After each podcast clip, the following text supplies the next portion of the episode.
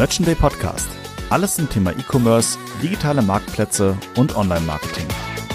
Mein Name ist Ronny Marx, bin Veranstalter von Merchant Day, bin auch Gründer der Amazon-Agentur Into Markets.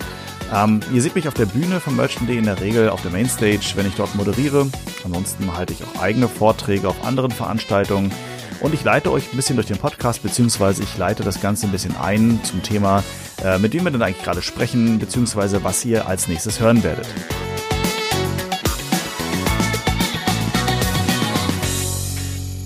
Beim heutigen Podcast geht es um das Thema Amazon und welche Rolle Amazon Zukunft spielen wird im Thema E-Commerce bei Marken, Herstellern, Online-Händlern und so weiter. Wir hatten auf dem Merchant Day 2019 eine Diskussion mit fünf Experten aus der Branche, darunter zum Beispiel Uwe Hamann von Geschenke24, ähm, Bonprix war mit auf der Bühne, ähm, der äh, BEVH war mit auf der Bühne und so weiter. Wir haben mit den Leuten gesprochen und gefragt, welche Rolle spielt Amazon? Was ist ähm, Amazon in Zukunft? Welche Risiken haben Händler, Marken, Hersteller, wenn sie mit Amazon kooperieren? Und natürlich auch, welche Chancen entstehen denn eigentlich, wenn ich Amazon als digitalen Marktplatz nutze? Ähm, den Podcast werden wir uns heute dann einmal anhören. Das äh, ist wie gesagt eine Audiospur von unserem, äh, von den Aufzeichnungen des Vortrags oder der, der Diskussion. Ähm, das ganze Video findet ihr dann auch nochmal, ähm, wenn ihr euch ein Merchant Day Ticket gekauft habt in voller Länge beziehungsweise in äh, abgekürzter Variante in unserem YouTube-Channel beziehungsweise auch unserem Merchant Day Blog. Ähm, dann würde ich sagen, hören wir einfach mal direkt rein und hören uns an, was die Experten zum Thema Amazon zu sagen haben natürlich dort in der verantwortungsvollen Position, das ganze Thema weiter voranzutreiben. Den Uwe von Geschenke24 haben wir hier, äh, war die letzten zwei Jahre bei uns auch, oder letztes Jahr, davor warst du nicht, aber letztes Jahr auch mit einem Vortrag hier am Start. Super spannendes Thema. Geschenke24 ist äh, vertreten auf Amazon, logischerweise, aber auch mit einem eigenen Webshop. Also auch da zwei verschiedene Perspektiven. Mit Webshop angefangen, mit Amazon weitergemacht. Auf jeden Fall beides parallel. Super spannend, schön, dass du da bist. Dann haben wir noch die Susanne von Bonprix. Ähm, ich glaube, zu Bonprix muss ich nicht fragen, das dürfte wahrscheinlich jedem äh, irgendwo geläufig sein. Auch ihr habt die Thematik Marktplätze auf dem Schirm, auch ihr habt einen eigenen Webshop. Ich habe gesehen, auf Amazon kreuchen da so ein paar Produkte von Bonprix rum. Ich glaube nicht durch euch gesteuert, aber wie auch immer kann man mal darüber diskutieren, wie das äh, da weitergehen sollte. Vielen Dank, dass du da bist. Und auch nach hoher Besuch aus Berlin, richtig, korrekt. Äh, der Martin vom BEVH. Ähm, auch nochmal so ein bisschen die Vogelperspektive zum Thema E-Commerce und Onlinehandel. Denn äh, als Verband habt ihr viele verschiedene Kunden. Ihr habt Amazon, glaube ich, sogar auch bei euch mit ähm, äh, in, der, in der Kategorie. Das heißt, ich glaube, da kannst du, dein Mikro ist schon an, du kannst gerne schon was Eins so? KW, also wir haben Merchants und. Genau, KW ist mit euch drin und Amazon auch. Perfekt. Guck mal, dann habt ihr schon mal da eine Verbindung. Also auch da nochmal so ein bisschen eine quasi Dachposition hier heute zum Thema. Ich würde vorschlagen, wir fangen einfach mal direkt eine Frage an. Ich setze mich mal dazu, damit ich ein bisschen äh, unter euch sitze, wenn das für euch in Ordnung ist. Ähm, wir versuchen äh, heute so vier, fünf Fragen zu diskutieren, das Ganze.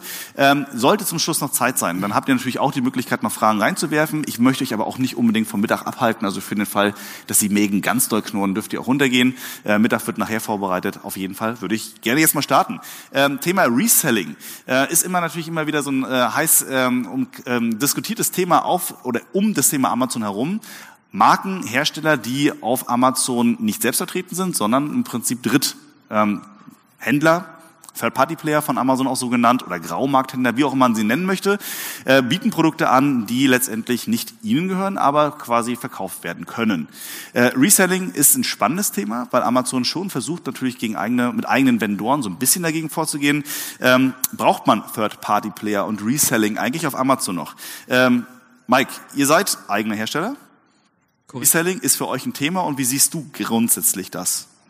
Also ich glaube, dass ähm, Reselling in dem Sinne schon wichtig ist, weil Amazon natürlich auch ihre eigene Kostenstruktur dadurch senken kann. Ja, also ich habe Merchants, die die Ware verkaufen, die Amazon selber nicht mehr bearbeiten muss im Vendor-Modell, ja, wo sie Mitarbeiter für brauchen, die ziemlich viel Geld kosten, sondern sie können es halt einfach an Dritte abgeben und dementsprechend wird es auch weiterhin ein Bestandteil sein. Ja. Und ich glaube eher, dass Vendor zurückgeschraubt wird, äh, als das Reselling im Sellerbereich aufhört.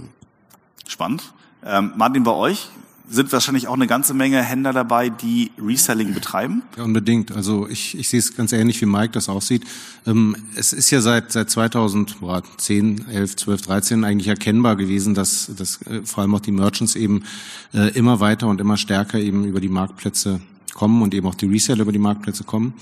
Ähm, was, was ich auch sehe bis heute, ist, dass äh, es daneben natürlich eine ganze Menge ähm, Marken gibt, die sich, die es auch ganz bewusst nicht wollen, ja, sondern eigentlich sehr zufrieden sind damit. Und nicht nur das, auch sehr viele ähm, Kunden sind eigentlich ganz zufrieden, nicht direkt bei einer Marke zu kaufen, sondern eben tatsächlich ähm, über einen Händler zu gehen und nicht direkt so zu kaufen. Ist das tatsächlich, also das wäre jetzt tatsächlich wirklich für mich mal neu, weil äh, eBay ist äh, wahrgenommen so, dass natürlich dort ein Marktplatz und mit verschiedenen Händlern stattfindet. Äh, Amazon heißt es immer, ich habe bei Amazon gekauft und weniger differenziert, dass ich bei Händler XY gekauft habe. Stimmt nicht, wir fragen das, wir fragen das regelmäßig ab und ich bin immer überrascht, dass die Kunden doch sehr genau wahrnehmen, ob sie das bei einem ähm, Merchant oder ob sie es bei einem bei Amazon direkt äh, abgenommen haben. Also das, das sehen die schon ähm, relativ genau. Also sie fragen das jede Woche, wenn wir draußen sind und, und befragen. Ich würde sagen, die, die Kunden wissen zu 60, 70 Prozent eigentlich, ob sie das bei einem Third Party äh, okay. Seller genommen haben oder ob sie es direkt bekommen haben. Viel okay. wichtiger ist für die Leute, ob das Serviceversprechen dahinter funktioniert. Das heißt, die achten sehr genau, ob die, die Leistung vom, vom Prime zum Beispiel kommt, ob das jetzt Prime by Seller oder äh, Prime direkt ist spielt da nicht so die Rolle. Okay, Thema Pricing. Ähm, Reselling hat oftmals bei Amazon das Thema Preisspirale abwärts, weil Buybox-Thematik, ich gewinne die Buybox hauptsächlich oder häufig dann, wenn ich den günstigsten Preis anbiete. Aus eurer Perspektive, mal Mike und Martin gefragt, wie sieht das da aus? Langfristig halt kein Zukunftsmodell. Ne? Also äh, wir haben ja gerade die Thematik, auch Emilys hatte, ich glaube Anfang der Woche da so ein bisschen Daten hallokiert und sich angeschaut, weil ähm, Amazon gibt ja immer E-Mails raus und sagt, wenn du jetzt anstatt für 19,95 für 3,40 verkaufst, dann kriegst du die Buybox. Ähm, irgendwann muss ich das Produkt umsonst rausschmeißen, damit ich die Buybox erhalte. Heute, also diese E-Mails gibt's ja schon immer, äh, nur heute äh, mit dem Effekt, dass man auch wirklich die Buybox verliert, weil Amazon auch ähm, Preise aus Google Shopping und auch Idealo zieht. Ich glaube nicht, dass das der richtige Weg ist, weil wenn ich Vendor abgeben möchte oder verringern möchte, um dort Kosten zu reduzieren, kann ich nicht auf der anderen Seite Reseller oder Unternehmen, die Handelsware vermarkten, ähm, die Acht anlegen, wie man das so schön in Berlin sagt, äh, und irgendwie verhaften, um ähm, zu null Prozent die Ware durchzuschieben. Okay, gutes Statement. Danke dir. Ähm, wenn wir so ein bisschen beim Thema äh, Amazon schon sind und die Problematiken, die äh, damit einhergehen, ähm, ich weiß nicht, Markenhersteller sind heute auch hier, ein paar hatte ich gesehen. Ähm, es gibt natürlich viele Private Labeler, die ihre Produkte selbst herstellen. Und die Gefahr oder die Angst, die bei vielen im Kopf so ein bisschen vorherrscht, was wir auch mitkriegen, ähm, ist, dass Amazon als Konkurrent wahrgenommen wird. Ähm, Amazon hat, Stichwort Amazon Basics, Amazon Find, wir haben, glaube ich, vorhin bei irgendeiner Folie, hatte ich gesehen, Wickedly Prime, Amazon hat eine eigene Lebensmittelherstellung mittlerweile gestartet oder zumindest White Labeling in dem Bereich. Ähm, Gefahr, dass Amazon mich oder meine Produkte kopiert, äh, schwebt im Raum. Wenn ich jetzt mal Richtung Marktplätze gucke, da sitzt der Stefan neben mir, hat Galaxus was vor? So Marken kopieren und dann lostreten? Oder wie steht ihr generell zu dem Thema? Ganz grundsätzlich machen wir das auch schon. Ähm, Ach, tatsächlich, okay. Wir sind vor allem im digitalen Bereich unterwegs und da wir eigene Computerlinien, eigene IT-Komponenten. Das machen wir effektiv heute schon. Ähm, das macht aber nur da Sinn, wo natürlich extrem viel Volumen drauf ist. Ansonsten macht das relativ wenig Sinn wir sehen uns wie Amazon auch als Tech Company und als Logistik Company ähm, und insofern ist es nicht unser Home Turf. Das heißt, ähm, wir machen gewisse Dinge, aber die machen wir nur sehr spezifisch und da, wo es einfach margentechnisch extrem viel Sinn macht.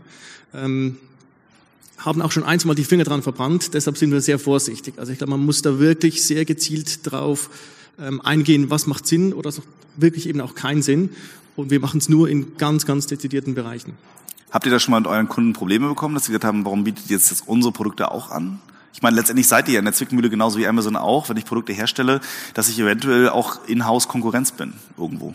Ja, das stimmt. Ähm, wir machen das aber auch nur in Bereichen, die eher brandunaffin sind. Das heißt irgendwie, wo der Brand extrem viel Wert generiert für den Kunden, da lassen wir es eher, weil wir auch eher in Konkurrenz dann zum Brand selber treten. Da würden wir es eher lassen. Aber überall da, wo der Brand eigentlich irrelevant ist oder weniger relevant, da schauen wir uns schon um, ob das, ob der Business Case für uns aufgeht oder nicht. Okay, spannend, weil wenn du jetzt sagst Brand und nicht Brand, äh, generische Suchbegriffe wäre so ein bisschen das Gegenstichwort. Äh, Komme ich so ein bisschen zu dir, Uwe, du hast äh, mit Geschenke24 äh, relativ viele Produkte online. Ähm, Geschenke24 ist bekannt so ein bisschen irgendwo auch, vielleicht nicht ein riesen KW-Commerce, aber man kennt zumindest den, äh, den, den äh, Markennamen als solches. Ähm, wie siehst du das? Ich meine, ihr habt ein relativ umfangreiches Sourcing, weiß ich von dir.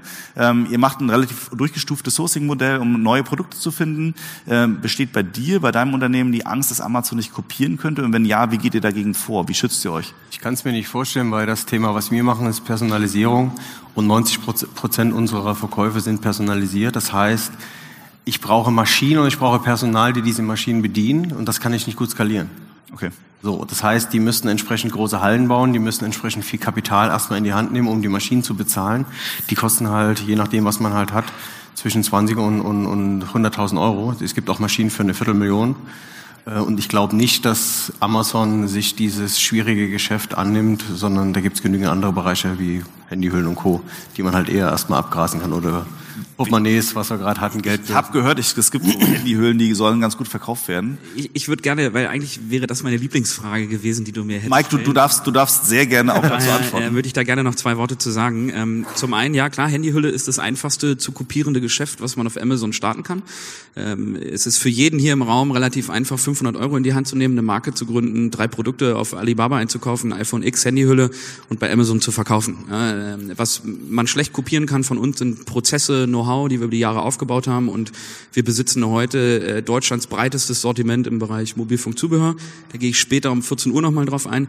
Wo ich aber darauf hinaus möchte, ist, jeder beklagt immer, ja, Amazon kopiert mich etc., machen eigene Waren unter Amazon Basics. Hat denn jemand schon mal Amazon Basics Ware gekauft und wie schlecht diese Qualität eigentlich auch ist, die Amazon dort in den Markt pumpt? Ja? Da kaufe ich ein Produkt, habe eine negative Erfahrung, kaufe dann das Produkt von jemand anderem. Wir haben es gerade im Bereich Mobilfunkzubehör. Ähm, Amazon gibt, gibt Partnern aus China Lizenzen für deren Marken, die dann unter der Amazon-Marke die Ware aus China direkt verkaufen. Da gibt es auch einen Anbieter, der macht Handyhüllen. Das sind drei Stück für ein iPhone XS. Amazon hat eine große DSP-Kampagne da drauf gelegt und bietet diese Kampagne auch auf Produkten an für Samsung, Huawei etc., was überhaupt gar keinen Sinn macht. Das heißt, der Kunde kauft dann sowieso das Produkt schon mal nicht. Das Produkt hat an sich auch einen Stern. Ähm, der Content ist falsch übersetzt. Es gibt Übersetzungsfehler, teilweise auch ähm, in Englisch auf der deutschen Seite. Und da macht Amazon halt einfach auch gar keinen guten Job, meiner Meinung nach. Noch nicht. Noch nicht. Die Frage ist halt, Amazon sollte sich in bestimmten Bereichen vielleicht auch darauf fokussieren, wenn ich schon gute Partner an Bord habe, die diese Produktkategorien verstehen, diese an die Hand zu nehmen, anstatt den chinesischen Lieferanten direkt anzusprechen. Also ich verstehe meinen Bereich, weil wir machen seit sieben Jahren Handyhüllen. Also am einfachsten wäre es zu sagen, Mensch, KW Commerce, äh, lass uns doch was zusammen machen, weil mir am Ende ist das egal, Hauptsache ich kann den Absatz steigern. Äh, wenn du jetzt sagst zusammen machen, dann äh, ist es ja Richtung Kooperation. Ähm, Martin, da seid ihr vielleicht auch die richtigen Ansprechpartner. kooperativ von Amazon, ich kenne das ein bisschen aus Dienstleisterperspektive, kann mal funktionieren oder auch nicht. Ähm, eure Erfahrung, was Kooperation angeht, hilft, unterstützt euch Amazon da? Doch. Also wir haben, wir haben festgestellt, dass man tatsächlich mit, mit Amazon wirklich ganz gut reden kann.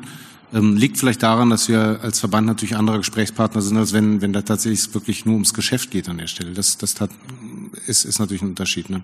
Okay. Aber ich möchte das, was, was Mike äh, gesagt hat, auch, äh, auch unterstützen. Es ist tatsächlich so, dass ähm, meines Erachtens die, diese Furcht davor, dass man kopiert werden kann, immer dann natürlich berechtigt ist, wenn letztlich die, das Produkt-Know-how und das Prozess-Know-how im eigenen Unternehmen relativ gering ist und am Ende für den Kunden ähm, der, wenn man sich darüber fragt, wie wird, wie entsteht eigentlich eine Marke, ich glaube, da kann, kann Bonprix und andere können da viel mehr darüber reden, ja.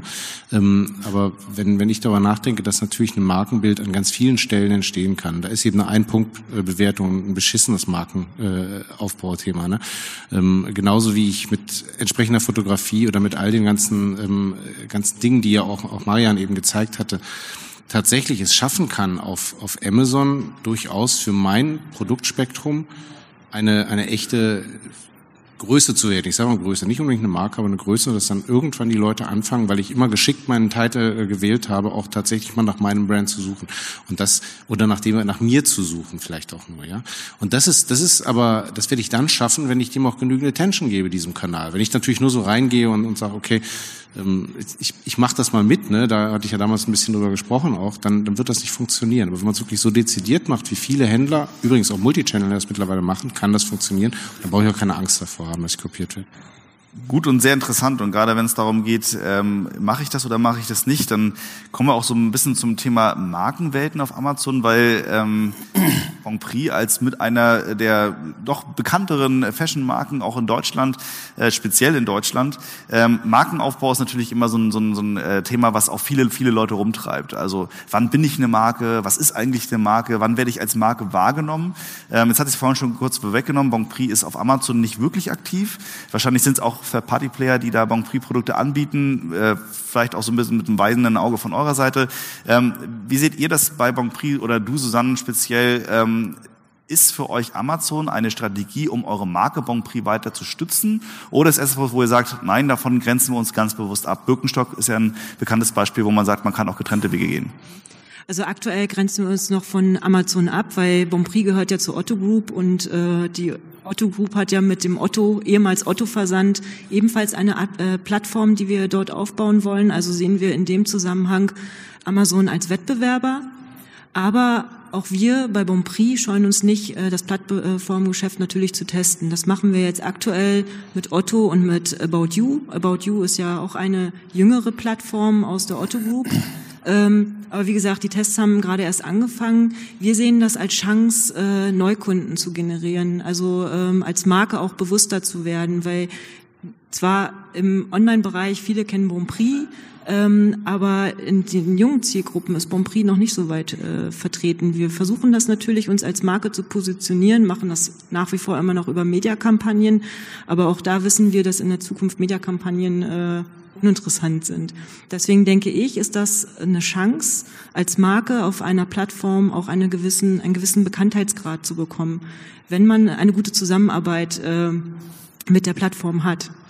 Deswegen finde ich zum Beispiel Galaxus interessant für unser Schweizer Geschäft, äh, weil wir sind ja nicht nur in Deutschland bekannt, sondern wir sind ja in 30 Ländern vertreten und ähm, denke ich, sollten wir uns auf jeden Fall mal unterhalten, Stefan.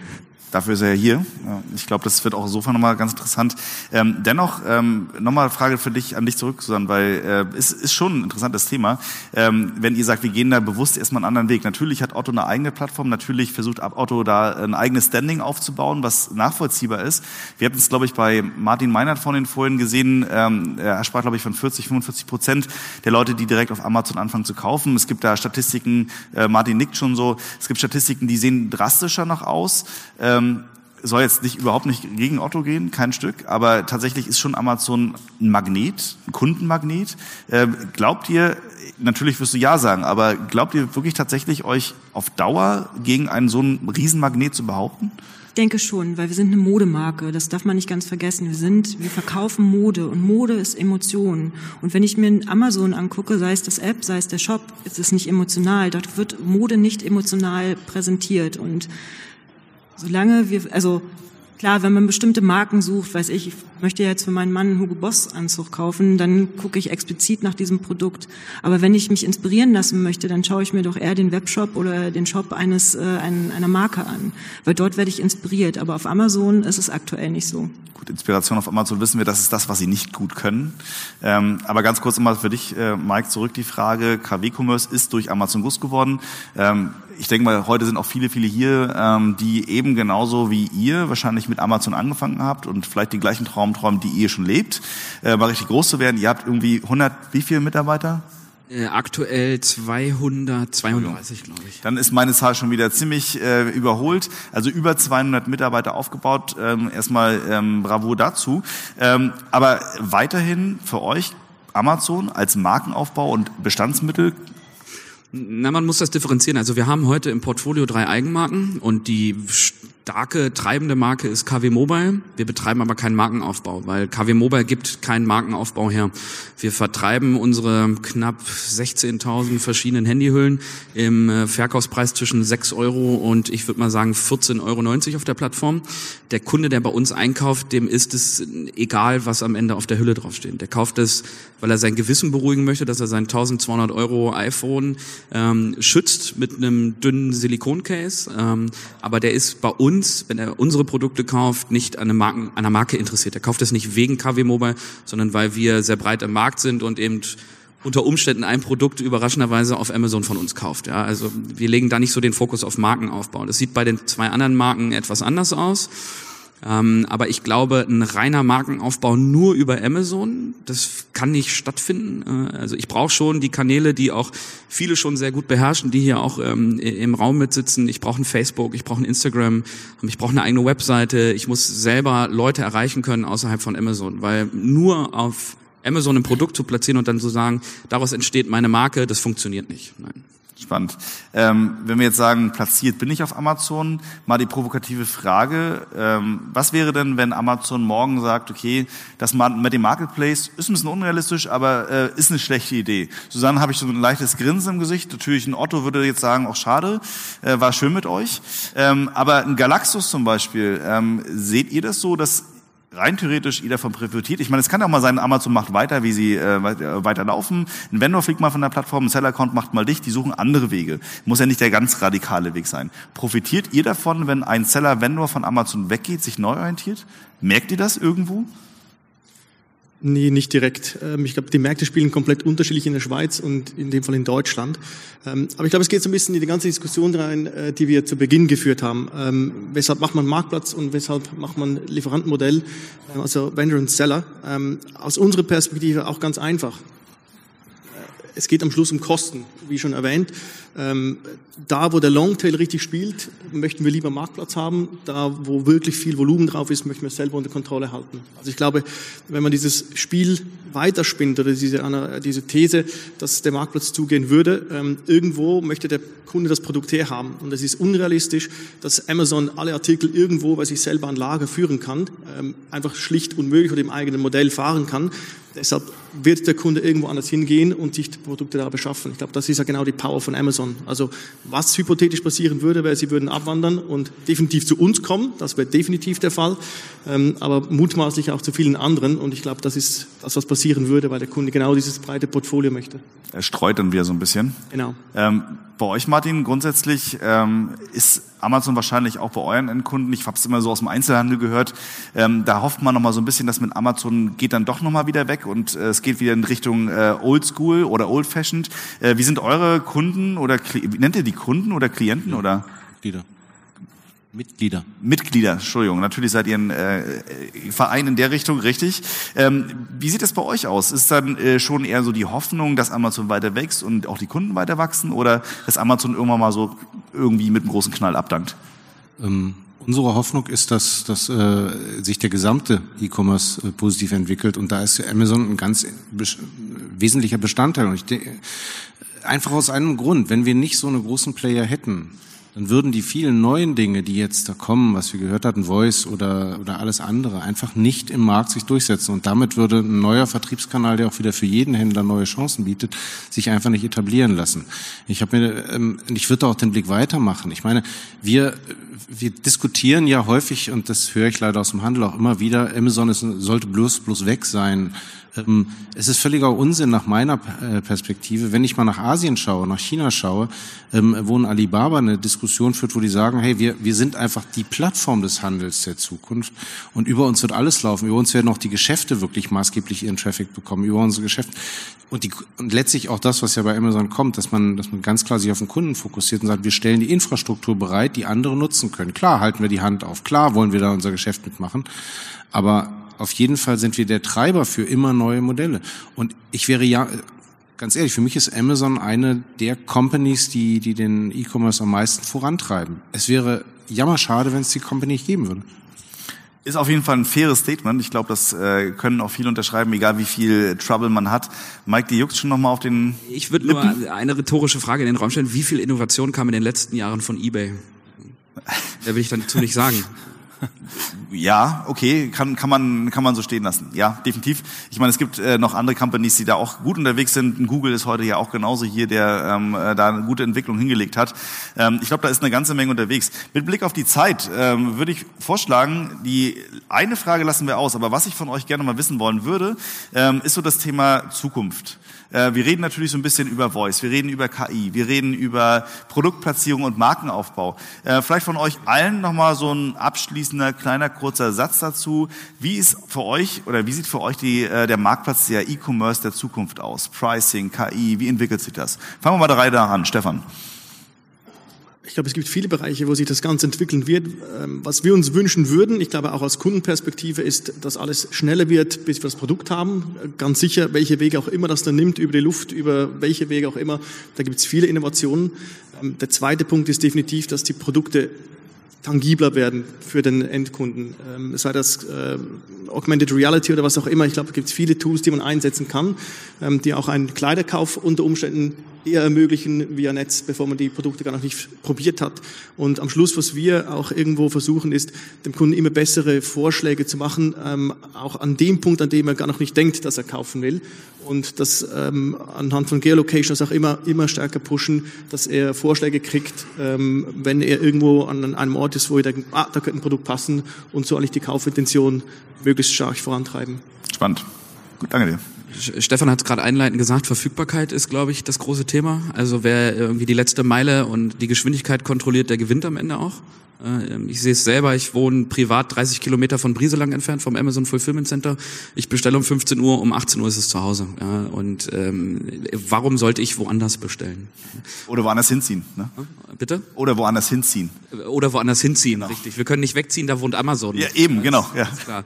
Nein, ähm, äh, man sagte auch immer, es ist so ein Schnitt zwischen äh, Verfügbarkeit und Preis. Ich sehe den Preis noch nicht mal, weil wir glauben, ich haben alle gelernt, äh, auf Amazon kann ich für einen Prime-Artikel auch zwei Euro mehr verlangen, der Kunde bezahlt es.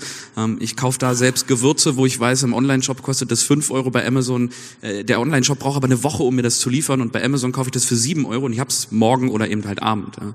Und da glaube ich noch nicht mal, dass Preis das The äh, Thema ist, sondern eher wirklich Verfügbarkeit letzte Meile. Danke dir. Ich glaube, das gesamte Einkaufserlebnis äh, wird sich weiter verbessern. Es gibt verschiedene Ansatzpunkte. Beispiel Handyhülle, da gehe ich einfach auf Amazon, ob Desktop oder ähm, Mobile, schaue mir eine Hülle an, kaufe sie. Wenn ich aber im Fashion-Bereich gehe, stelle ich mir vor, dass es ähnlich wie bei Alibaba in den Stores ist. Ich mache einen Körperscan, den kann ich auf meinem Handy speichern. Ich lege zu Hause mein Handy auf den Tisch, kommt eine Projektion hoch und dann gehe ich durch, äh, sage dann vielleicht Richtung Voice, äh, Sommerkleid, dann siehst du dich im, im Sommerkleid und kannst dann sagen, aha, Blümchen oder Rot oder keine Ahnung was. Und einfach so dieses, dieses Gefühl ähm, eines Erlebnisses noch mehr zu verstärken. Und das stelle ich mir sehr interessant vor. Und wenn man das Ganze dann noch mit der Geschwindigkeit kombiniert und Verfügbarkeit, kann das sehr interessant werden. Das unterstreiche ich komplett, Uwe. So eine Tests machen wir auch schon. Also wie können wir äh, fashionmäßig unsere Kunden besser beraten, also dass sie mit sich einscannen können und eben besser sehen können, wie passt mir der Style. Und da ist für mich ein ganz großes Thema, wir machen das ja nicht umsonst, dass unsere Kunden sich besser informieren können, sondern wir machen das, um unsere Retourenquoten natürlich auch zu reduzieren, weil das ist ein Problem, was wir alle Händler natürlich haben. Retourenquoten ist das, was uns richtig Geld kostet. Und äh, da wünsche ich mir eigentlich von der Zukunft auch durch künstliche Intelligenz, durch Algorithmen und so weiter, eben unseren Kunden noch besser beraten zu können und zu zeigen, hey, das, was du online bei uns kaufst, das passt dir auch wirklich und das steht dir auch. Und du musst es nicht zurückschicken, musst nicht zehn Hosen bestellen, um nachher eine zu kaufen. Ja, Das okay. so mein Super. Danke. Ich glaube, dass ähm, 100% E-Commerce sein wird, wenn wir über Handel reden.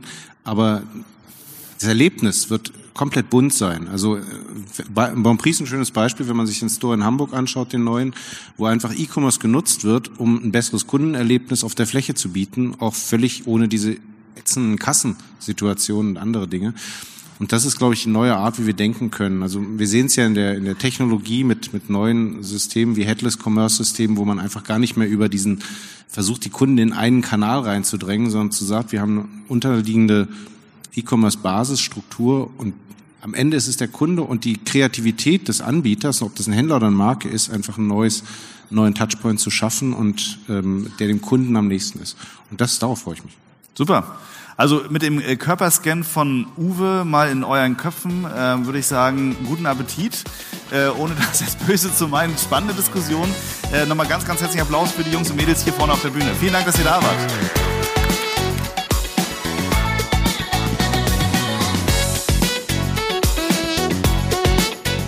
Merchant Day, das E-Commerce-Event, Konferenz, Expo und Networking. Veranstaltet von Into Markets, der Amazon-Agentur. Sichere dir jetzt dein Ticket auf www.merchantday.com. Wir sehen uns in Hannover.